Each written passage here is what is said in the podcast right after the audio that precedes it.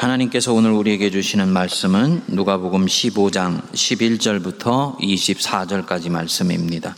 신약 성경 121쪽 근처에 있습니다. 또 이르시되 어떤 사람에게 두 아들이 있는데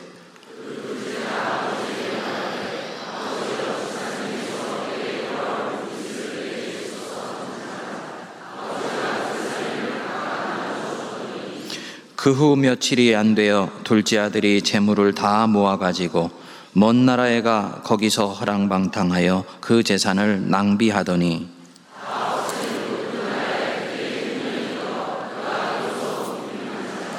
가서 그 나라 백성 중 한 사람에게 붙여 사니 그가 그를 들로 보내어 돼지를 치게 하였는데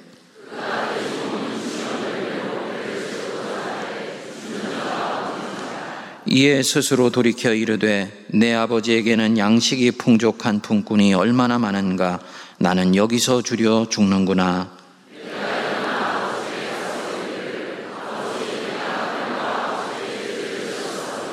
지금부터는 아버지의 아들이라 일컬음을 감당하지 못하겠나이다. 나를 품꾼의 하나로 보소서 하리라 하고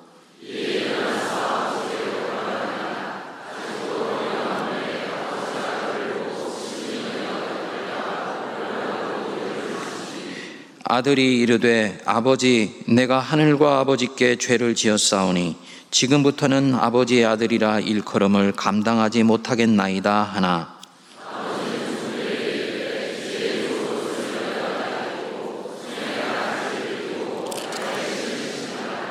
그리고 살진 송아지를 끌어다가 잡으라. 우리가 먹고 즐기자.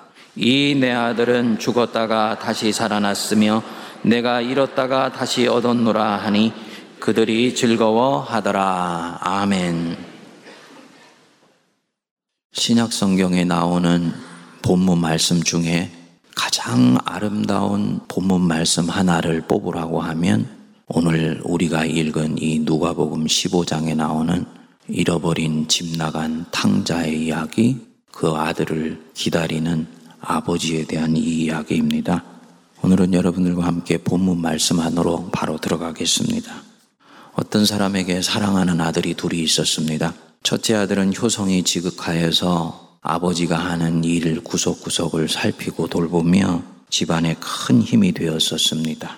반면에 둘째 아들은 이 아버지의 사랑을 받고 있으면서도 아버지의 그 품이 따스한 보금자리가 아니고 자기를 얽매이고 옥죄이는 답답한 감옥 같은 느낌이 들었었던 것 같습니다. 반복해서 세상 구경 한번 해보고 싶다고 먼 나라에 좋은 것이 있다는데 나도 거기 한번 가고 싶다고 늘 노래를 불렀습니다. 어느 날부터 아버지께 재산을 나눠주세요. 그 먼 나라에 가서 한번 살아보고 싶습니다. 아버지를 졸랐지요. 이 세상에 자식 이기는 부모가 있습니까? 결국은 아버지가 그 가지고 있는 살림을 나눠서 아들의 유산을 미리 나누어 주었습니다. 그리고는 그 아들이 며칠이 안 되어서 재물을 다 모아가지고 먼 나라로 걸음을 내딛게 됩니다. 아버지는 떠나는 아들을 가로막지 않았어요. 둘째 아들에게 네가 나하고 같이 있어야지 안전하고 행복한 거야. 강압하지 않았습니다. 아들을 사랑하지 않았기 때문이 아니고 앞으로 이 아들에게 어떤 일이 일어날지 몰라서 염려가 되지 않았던 것이 아니라 장성한 아들이 선택한 길이기 때문에 그 길을 열어준 것입니다. 이 아들이 스스로 선택하여서 스스로 깨닫게 하는 것이 진정으로 이 아들을 존중하고 또 사랑하는 길이라고 여겼기 때문이지요. 여러분, 사랑은 절대로 강제로 받아내는 것이 아닙니다. 마음에서 우러나는 자발성으로 표현되는 것입니다. 그때까지 우리는 서로가 서로에게 기다립니다. 하나님도 여러분들에게 그렇게 기다리십니다. 짐 캐리가 나오는 코믹 영화 Bruce Almighty라는 영화가 있지요. 하는 일마다 꼬이던 이 짐 캐리가 어느 날 기도의 응답을 받아서 신이 됩니다. 신이기 때문에 모든 것들을 할 수 있는데 그가 할 수 없는 딱 한 가지 일이 있었습니다. 자기가 사랑하는 여인의 마음을 조작하여서 자기를 강제로 사랑하게 할 수는 없었습니다. 그것이 사랑의 특성이에요. 그래서 이 아버지는 아들을 선선히 보내줍니다. 그런데 이상하지요? 독립해서 자유롭게 살면 더 행복하고 더 기쁠 줄 알았는데 넉넉히 자기를 조절하고 절제하면서 그 먼 나라에서 잘 살 수 있을 줄 알았는데 자기를 옥죄하는 것 같았던 그 아버지 품을 떠나서 오히려 욕망이 고삐 풀린 망아지처럼 풀려나오게 되면서 결국은 문제가 생기게 되었습니다.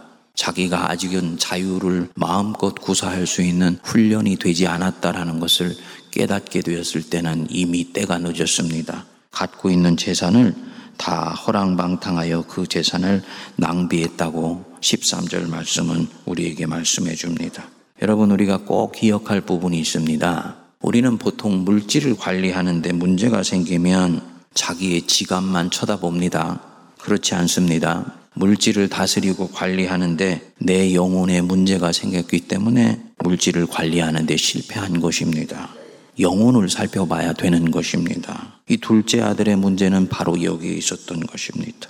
그런데 엎친 데 겹친 격으로 그 나라에 흉년이 찾아왔지요. 이제 이 둘째 아들은 생존 그 자체의 문제로 내어 몰리게 됩니다. 15절에 보면 가서 그 나라 백성 중 한 사람에게 붙여 사니 그렇게 말씀합니다. 그 나라 백성 중 한 사람에게 붙여 산다. 기가 막힌 복선이 깔려 있는 대목입니다. 원래 아버지 집에서는 주인의 아들로 당당하게 살았던 사람, 장원으로 치면 영주의 아들이었기 때문에 왕자 행세를 하고 살았을 이 사람이 스스로 선택해서 달려갔던 그 먼 나라에서는 이제 그 나라 백성 중 한 사람에게 붙여 사는 종로로 타는 신세가 된 것입니다. 그래서 15절 뒤에 보면 그가 그를 들로 보내어 돼지를 치게 하였다 말씀합니다. 돼지 움막이나 치면서 다른 사람에게 종노릇을 하는 것입니다.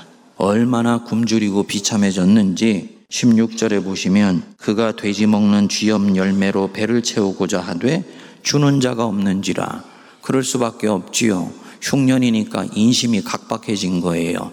나 먹고 살기도 힘든데 내 옆에 있는 사람 살피고 돌볼 겨를이 없었던 것입니다. 이 사람 먼 나라로 와서 완전히 거덜난 인생이 되어버렸습니다.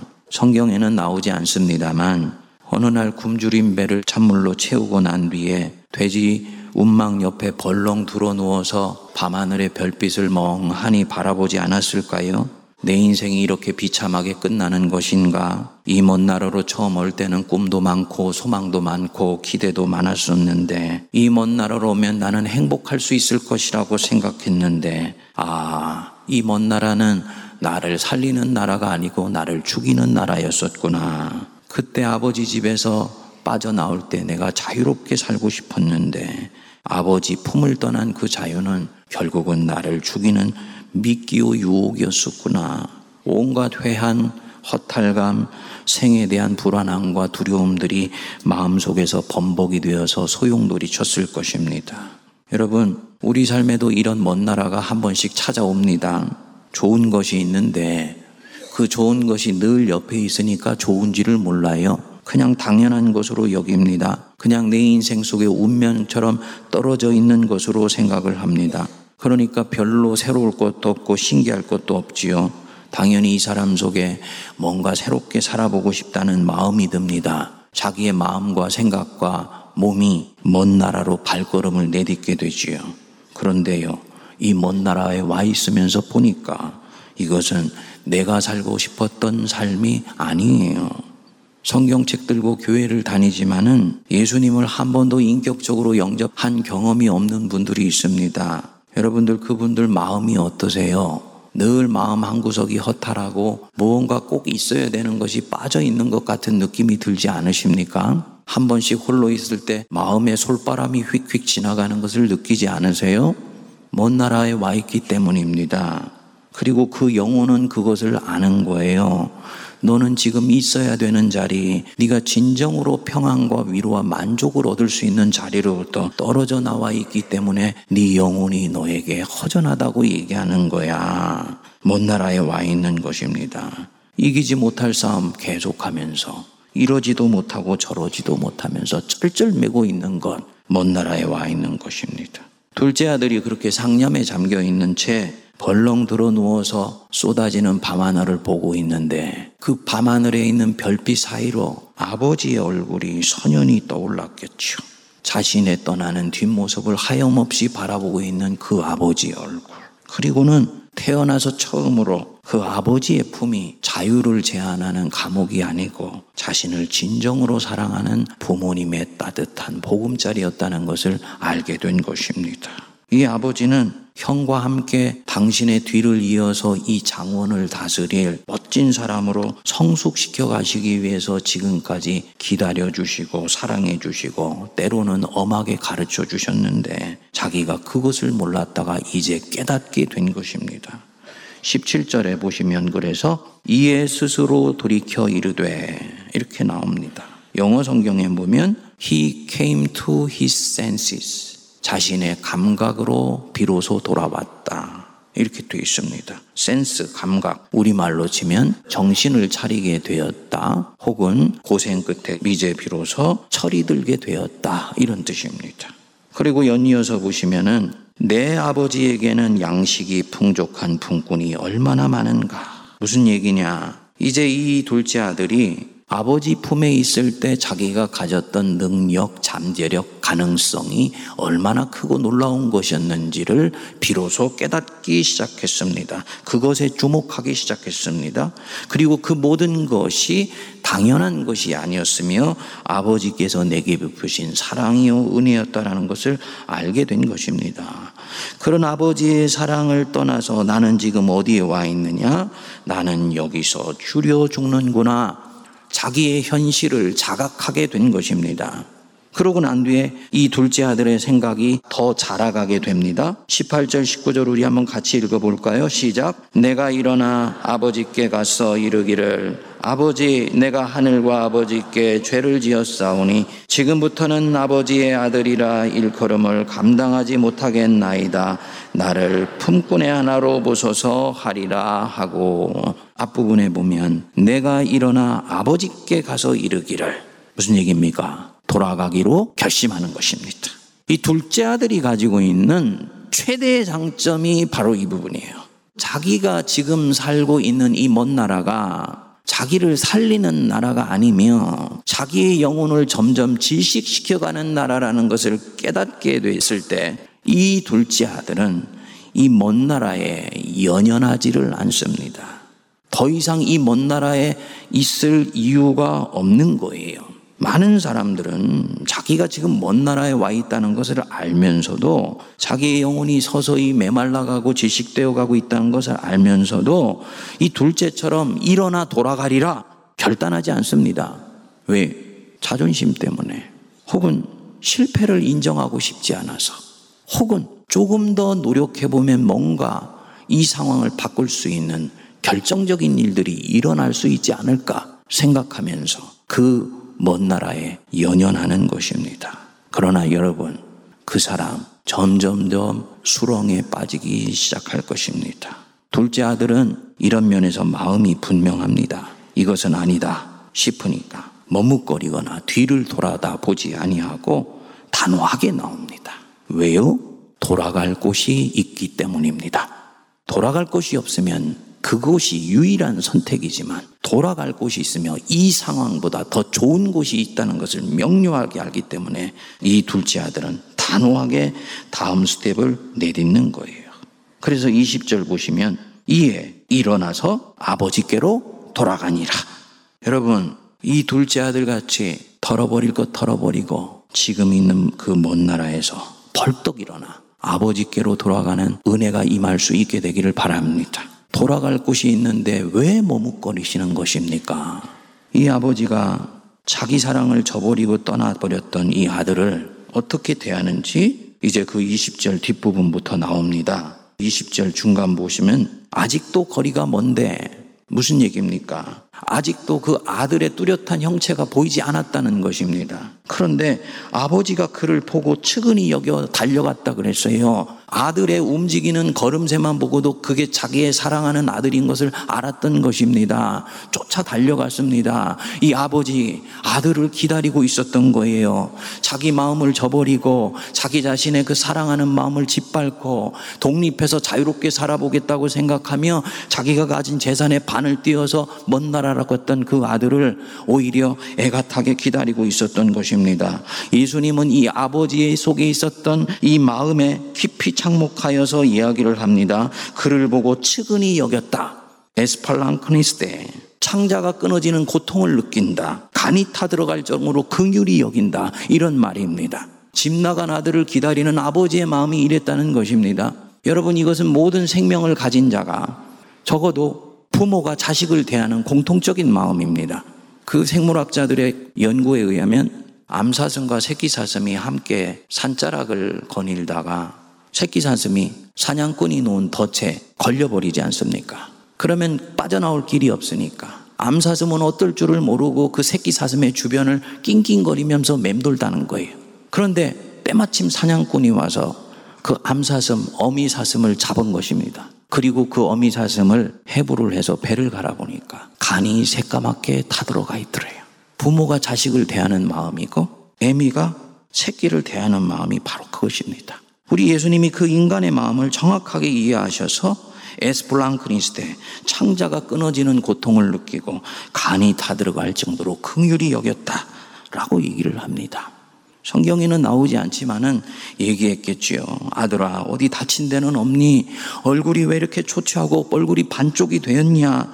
그동안 밥을 굶은 것은 아니냐? 이 아들의 초췌해진 모습을 보면서 아버지가 어쩔 줄 몰라 합니다. 예수님이 이 비유를 말씀하실 때 이 이야기를 듣는 모든 사람은 이 아버지가 누구인지 알고 있습니다. 누구입니까? 하늘에 계신 우리 아버지.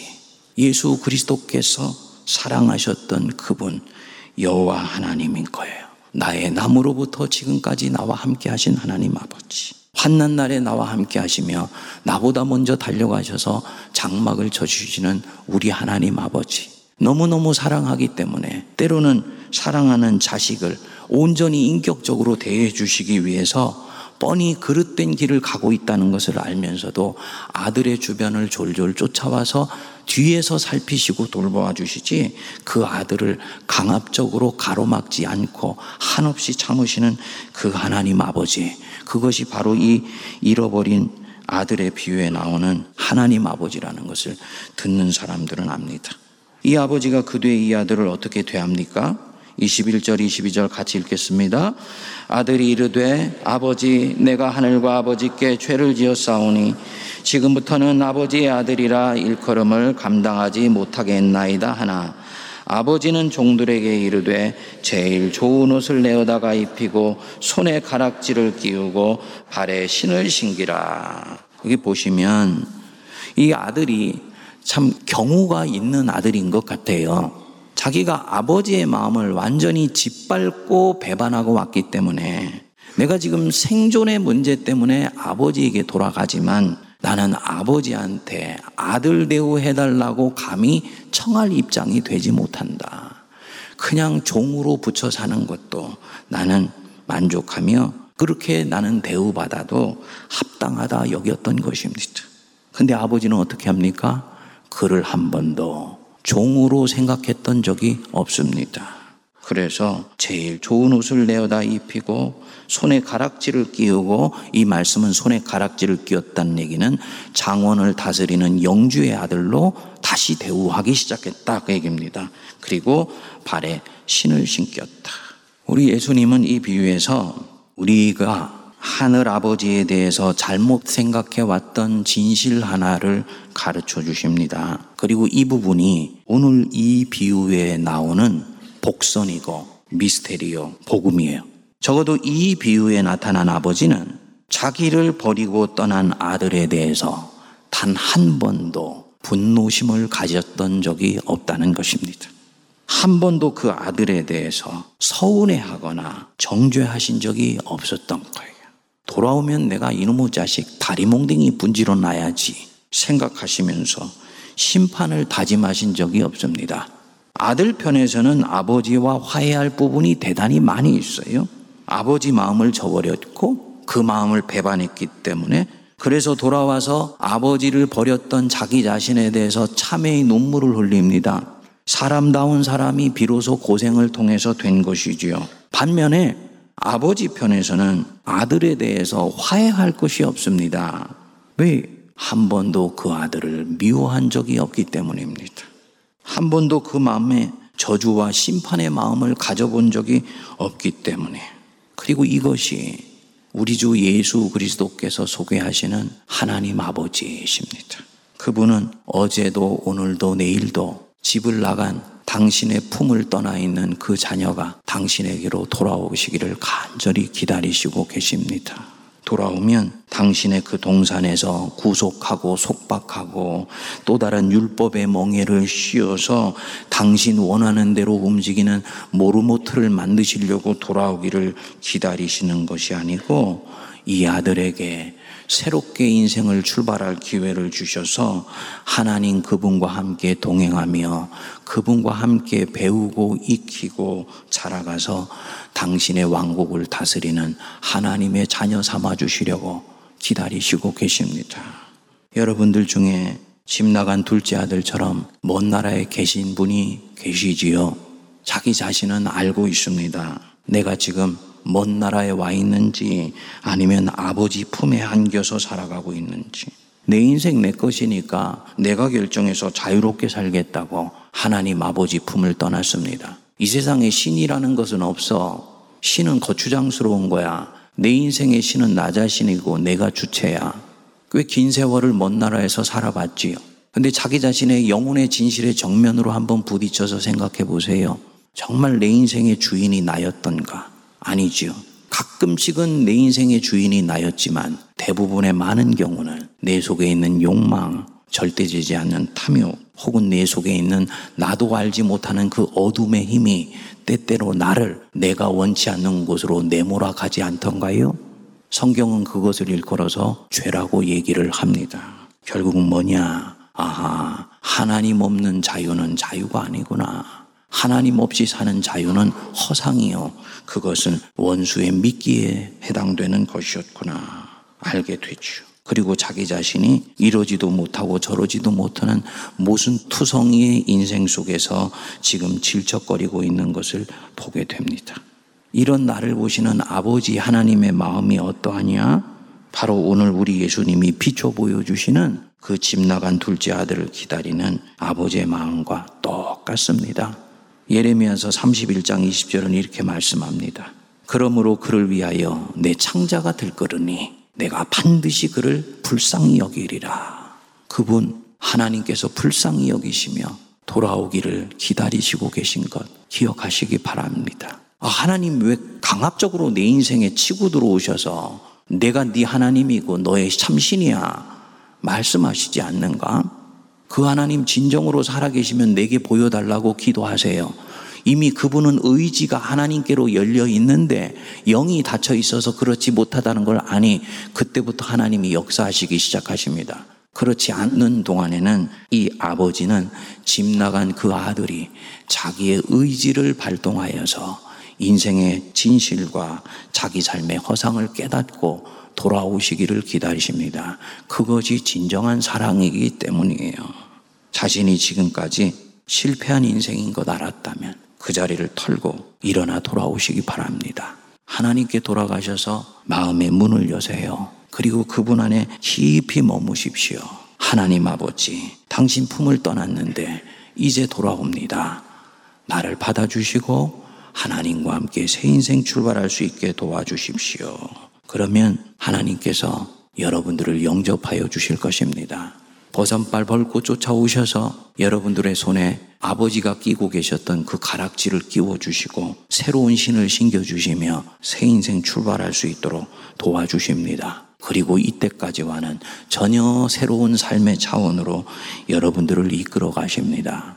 예수를 안 믿는 분들에게만 해당되는 얘기가 아닙니다.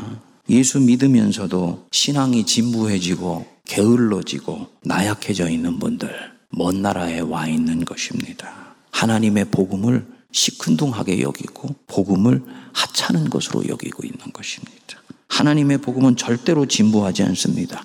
알면 알수록 그 깊이와 넓이와 높이가 측량할 수 없습니다.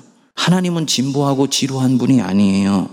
그분은 알면 알수록 더 알고 싶어지고 점점 나를 매료시키게 됩니다. 사람이 가진 것과는 전혀 다른 인격을 가지시고 나를 대하는 것을 알게 될 때 나는 그분에게 점점 감격하게 됩니다. 나아가서 처음에는 그분 안에서 자유자로 내 인생을 출발했는데 시간이 가면 갈수록 이분의 이 인격과 나를 사랑하시는 마음에 내가 매료되게 되어서 내가 이분의 종으로 살아도 내 인생은 절대로 후회할 것이 없다 생각하면서 점점 그분에게 순종하는 법을 배우게 됩니다. 이전에는 복 받기 위해서 순종하고 벌 받지 않기 위해서 순종했는데 이제는 자발적으로 능동적으로 하나님을 사랑하기 때문에 순종하는 사람으로 나아가 기 시작합니다. 진정으로 주님이 어떤 분이신지를 알았을 때 오는 축복입니다. 하나님을 다시 알기 위해서 그분의 마음의 고향 안으로 돌아오시기 바랍니다. 율법의 하찮은 껍데기에 머물러 있지 마세요. 행위에 만족하지 마십시오. 그것은 오히려 나로 하여금 바리새인과 사두개인의 신앙으로 몰고 갈 수 있습니다. 우리 주 예수 그리스도의 아버지 되신 하나님 자신에게로 돌아오셔서 그분의 품에 안기는 것으로부터 새롭게 출발할 수 있는 저와 여러분 되시기를 바랍니다. 기도하겠습니다. 하나님 아버지, 신약 성경에 나오는 가장 아름다운 하나님의 러브 스토리를 우리에게 들려주심을 감사합니다. 집을 나가버렸던 둘째 아들처럼 때로는 주님의 품을 알지 못한 채 가인처럼 방황하는 인생 살다가 그 자신이 먼 나라에 와 있다는 것을 알고 하나님께로 돌아가려는 백성들이 차고 넘치게 하여 주시고 오늘 이 자리에 있는 사람들 중에 먼 나라로부터 주의 품으로 안기려는 새로운 소망을 가진 자들이 선하게 나올 수 있도록 은혜를 내려 주옵소서. 하나님 품에서 살아가는 사람 같았으나 사실은 복음은 진부하며 하나님은 매력이 없으며 그저 종교 생활하고 있었던 우리 자신을 긍휼히 여겨 주시고 하나님의 그 놀라우신 사랑 안에서 새 인생 새 출발할 수 있도록 주님 자신에게 집중하는 저희들 되게 하여 주옵소서. 우리 주 예수 그리스도의 이름으로 기도하옵나이다. 아멘.